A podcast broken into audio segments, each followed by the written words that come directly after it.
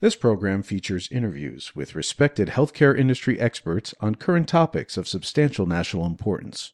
Your host for the program is David Introcaso, a DC based healthcare policy analyst and researcher.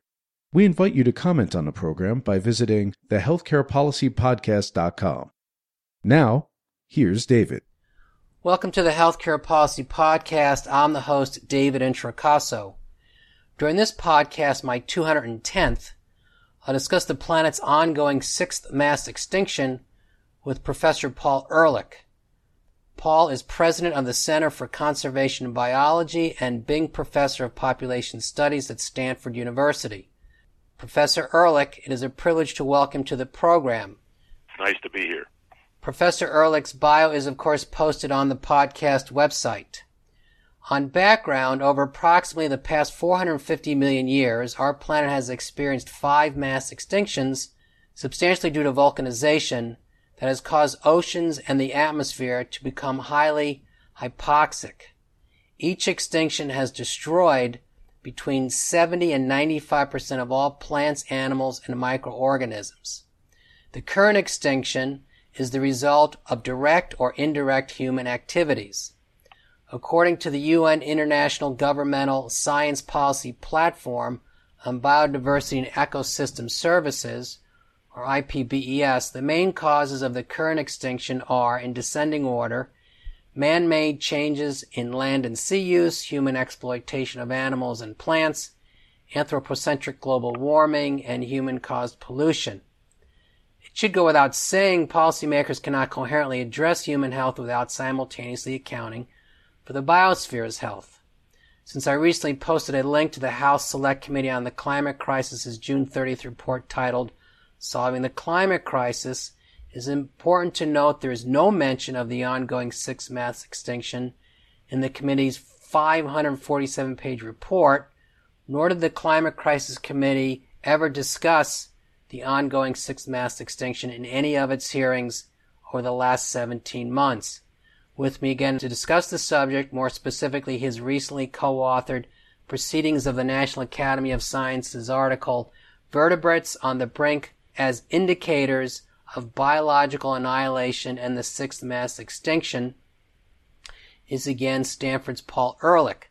Finally, I encourage listeners to download any or all of the approximately 10 previous climate crisis related interviews I've conducted over the past several years. So with that, Professor Ehrlich, let me go to my first question. And that is, for background, can you provide an overview of where we are relative to the extent or the damage done relative to the ongoing sixth mass extinction? Well, uh, it's very simple. The most people talk about uh, the mass extinctions in terms of uh, the number of species or the proportion of species that have disappeared. Uh, but scientists know that that's not the, anywhere near the best measure. The best measure of an extinction crisis is uh, how many populations, how many individuals of other organisms are disappearing, because uh, we could very easily uh, not uh, lose a single additional species and be wiped out ourselves for the lack of the ecosystem services that our other plants, animals, or microorganisms on the planet supply us with. For example, uh, the honeybees in North America supply pollination services that some people estimate are valued at about um, a billion dollars a year.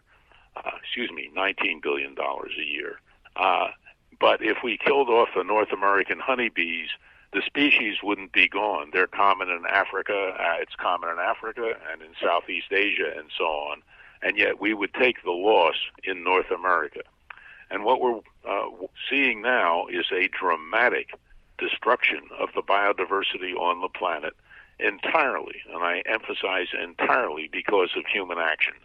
Uh, and the basic problem in the overview is there are A, too many of us. On average, we consume too much, uh, and we're competing with the other organisms of the planet for the basic life support that the planet can supply us. And it is not just uh, human beings that are doing it, there's also uh, our domestic animals.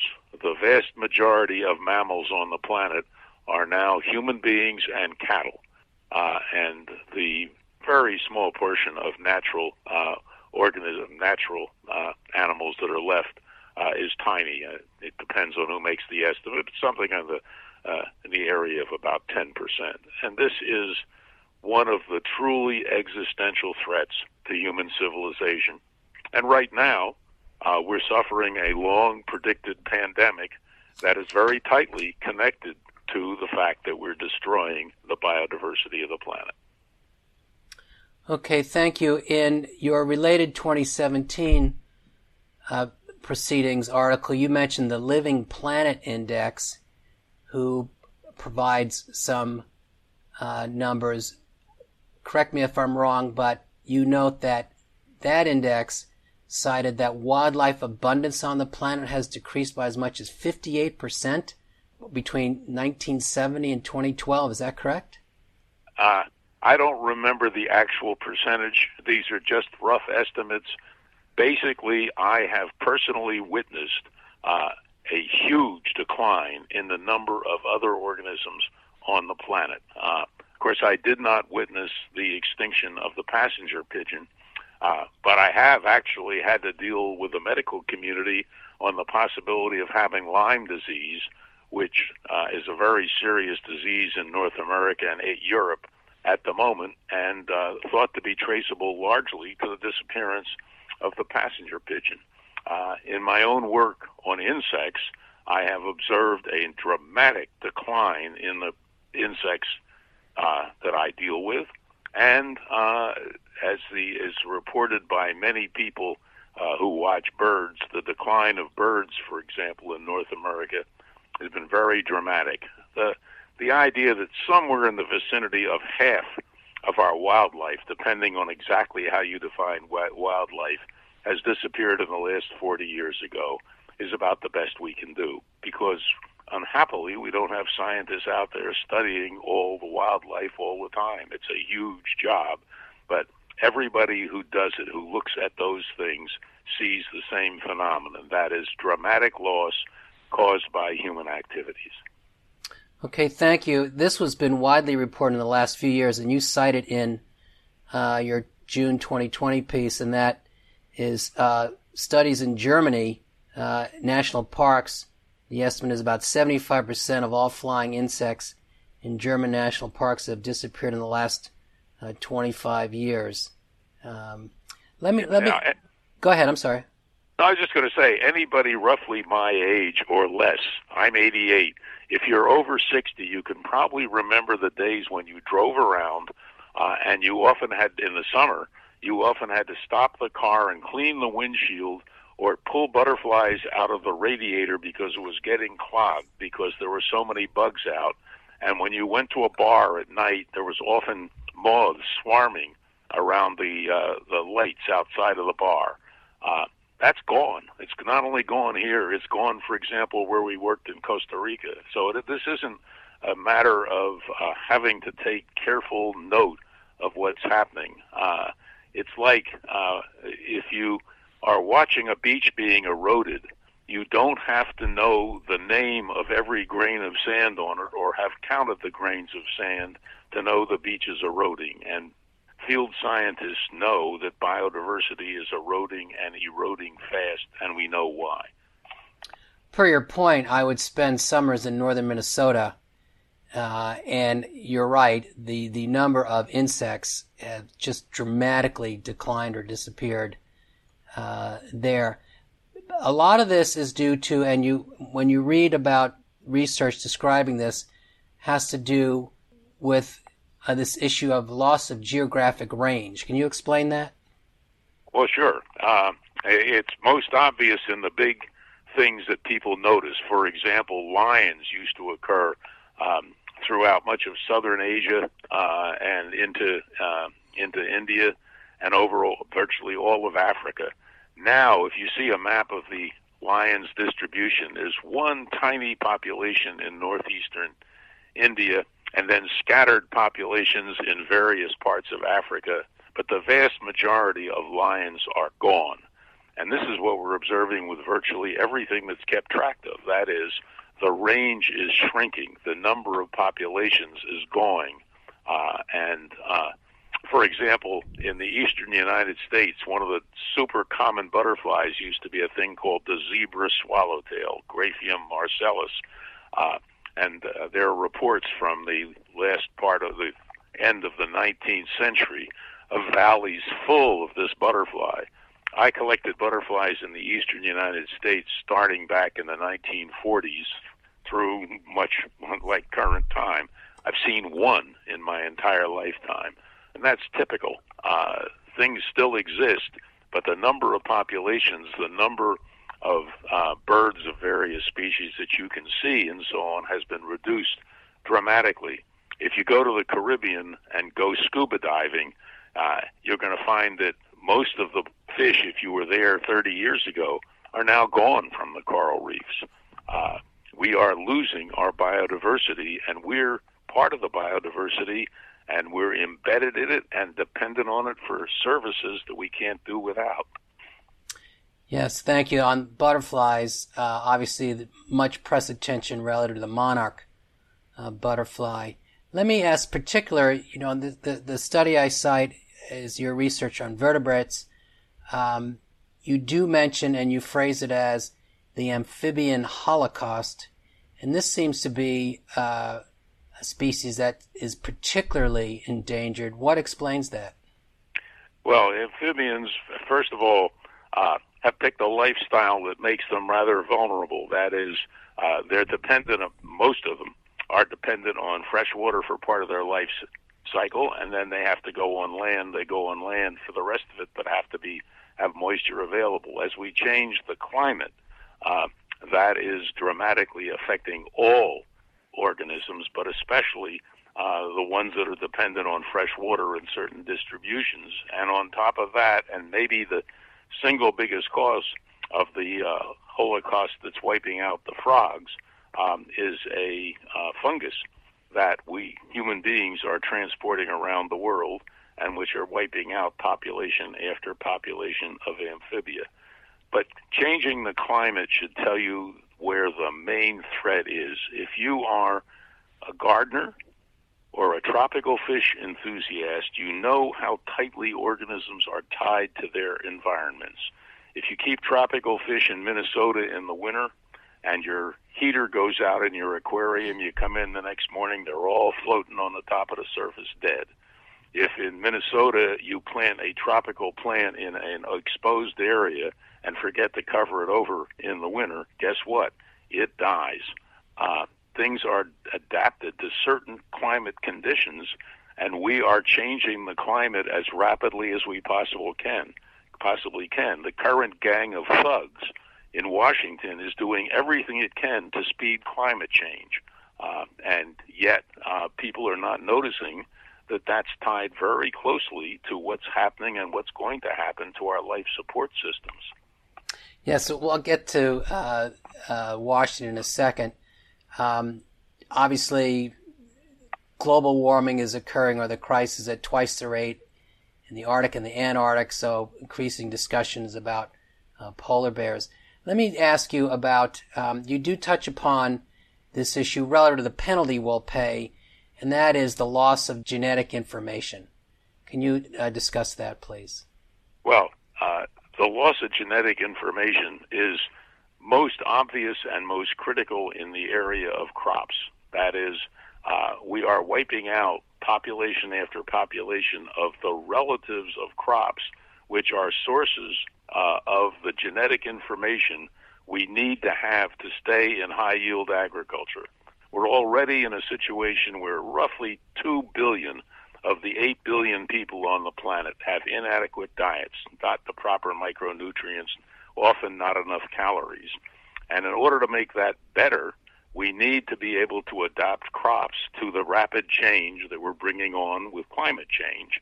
Uh, and the way you do that is by using genetic material to select out uh, new strains which will be more resistant to drought or more resistant to flooding or whatever. Uh, and but in order to do that, you have to have the reservoir uh, of populations of relatives, wild relatives of the crop plants, and that's one of the parts of biodiversity that we're losing, and a critical part. Uh, if you think you need to keep eating, if you don't need to keep eating, then vote for Trump. okay, thank you. Let me ask you, um, outside of, and, and, this gets me into uh, the policy realm, out, outside of the scientific community, what's your sense of the response uh, to research on this subject? I mentioned in my opening that, to my surprise, although not complete surprise, uh, the Select Committee on the Climate Crisis didn't even come close to identifying uh, this subject, much less write about it. But what's been your sense of the response to your research, or more generally, uh, discussion and, and research findings on this subject?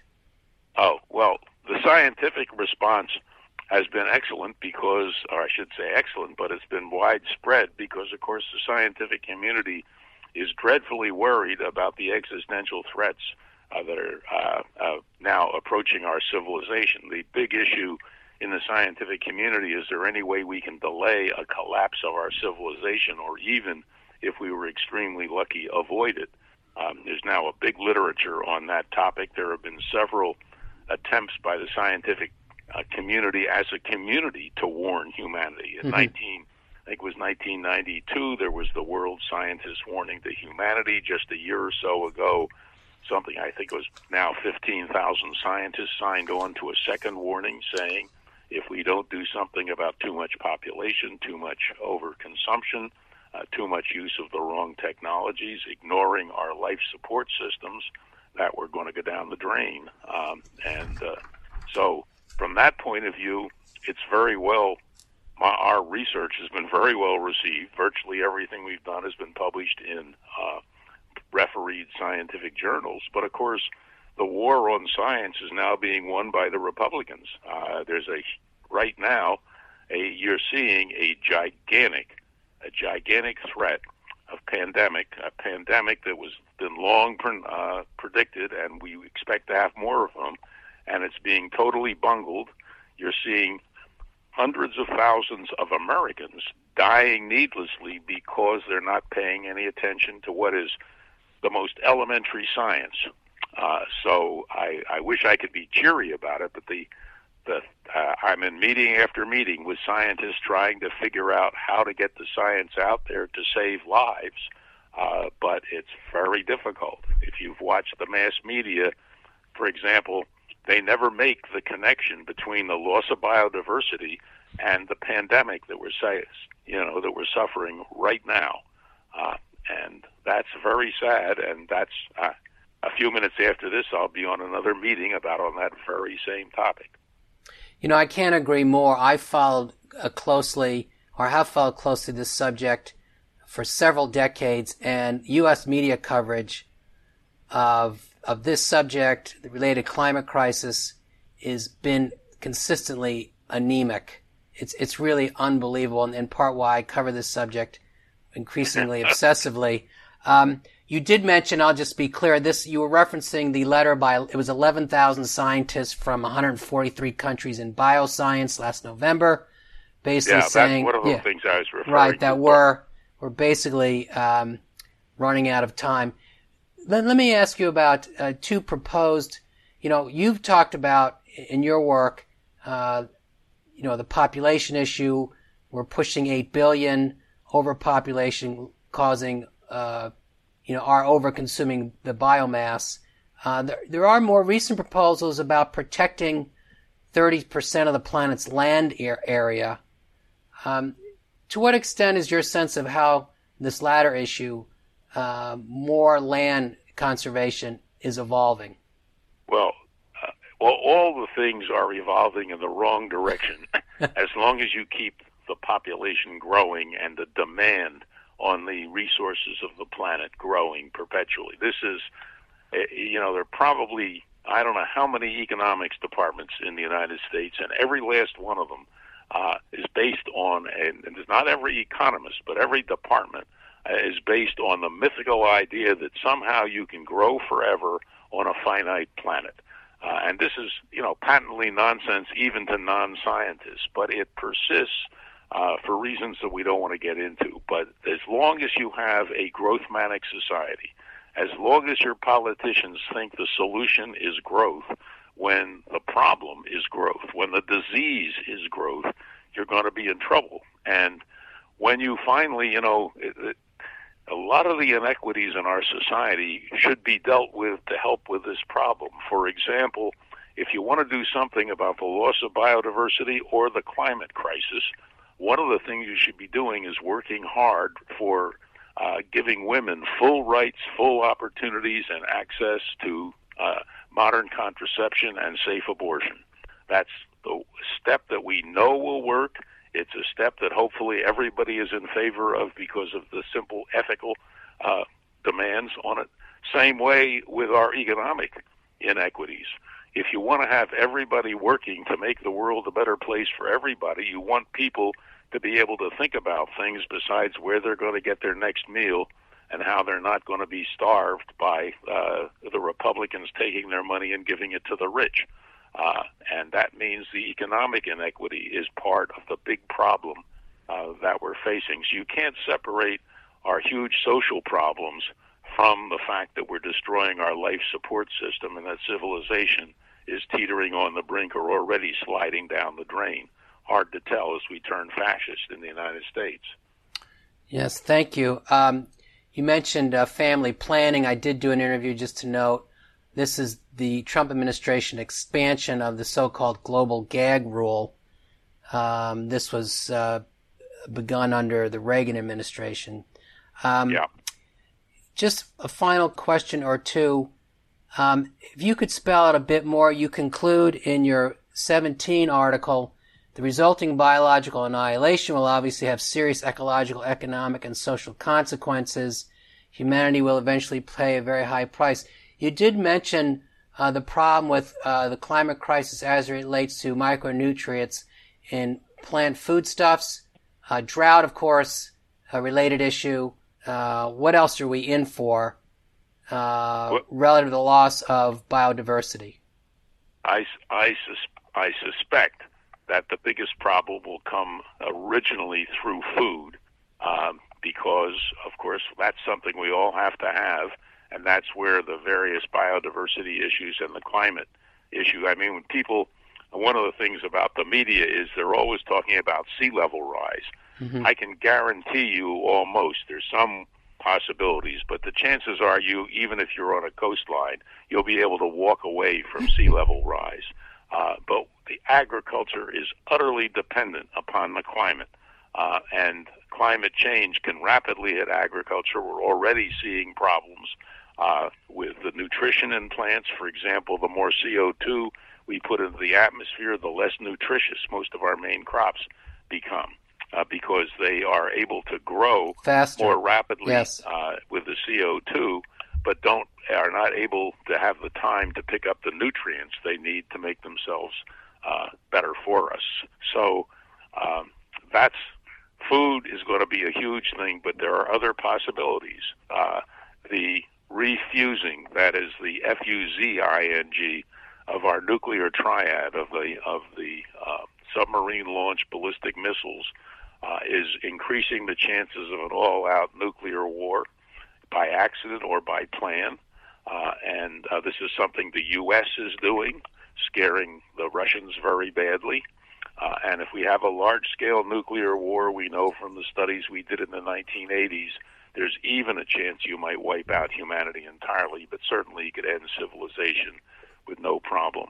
Uh, e- equally, uh, the uh, we're now seeing, according to some people, it's very uh, controversial. It declines in the human sperm count, possibly uh, related to the distribution of hormone mimicking novel chemicals that we manufacture and spread everywhere without the slightest care.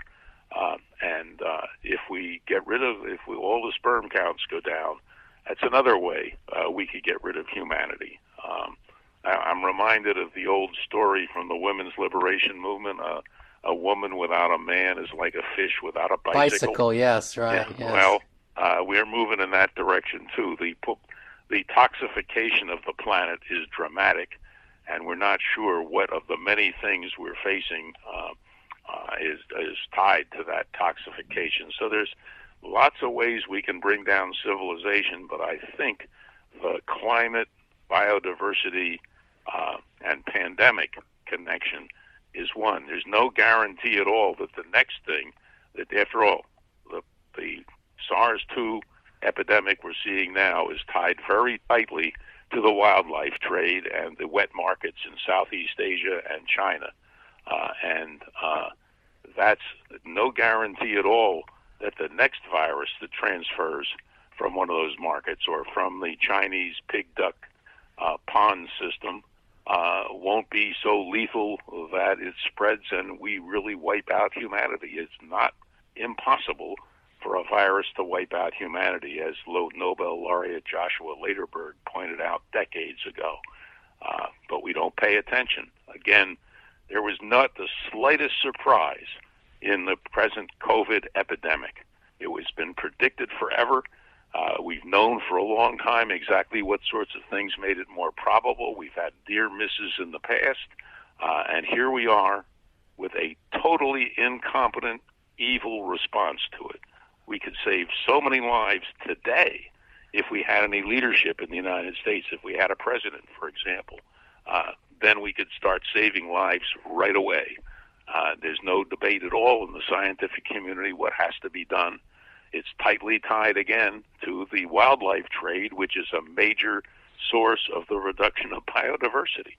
Um, so, thank you. I'll just make note that you mentioned the threat of uh, nuclear arms, and that begs the Bulletin of Atomic Scientists and the Doomsday Clock statement, which they, you probably know this year, moved up to uh, 11:58 and 20 seconds, meaning where uh, that midnight being uh, doom. I know you have another commitment or meeting, so I appreciate this overview of the subject. And with that, I'll say thank you, and let's hope that possibly the next Congress or the next White House administration uh, pays attention. So I'll leave it with that, and thank you for your comments. Thank you. My fingers are crossed, and thank you for doing it. You're most welcome. You have just heard another edition of the Healthcare Policy Podcast hosted by David Introcaso. To comment on this program or others, to see information about upcoming interviews, to suggest a program topic, or to hear an archive program, please visit our website, thehealthcarepolicypodcast.com. Thank you for listening, and please listen again soon.